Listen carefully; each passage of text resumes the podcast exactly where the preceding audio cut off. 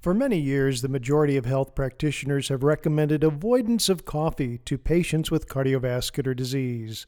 Recently, though, this has been challenged by some studies which not only reported the safety of coffee intake, but also a beneficial effect on the occurrence of heart rhythm problems and even the possible prevention of cardiovascular disease. Now, a new observational study involving almost a half a million people found that ground, instant, and decaffeinated coffee were associated with similar reductions in cardiovascular disease, including coronary heart disease, congestive heart failure, and ischemic stroke.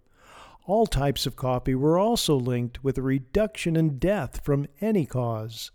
The greatest risk reduction was seen with two to three cups per day, which compared to no coffee drinking was associated with a 14%, 27%, and 11% lower likelihood of death for decaffeinated, ground, and instant coffees, respectively. Interestingly, ground and instant coffee, but not decaffeinated coffee, were associated with a decrease in heart rhythm abnormalities, including atrial fibrillation. According to these authors, caffeine is the most well known part of coffee, but it also contains more than 100 biologically active components. They believe it's likely that one or more of these non caffeinated compounds are responsible for the positive relationships between coffee drinking, cardiovascular disease, and survival.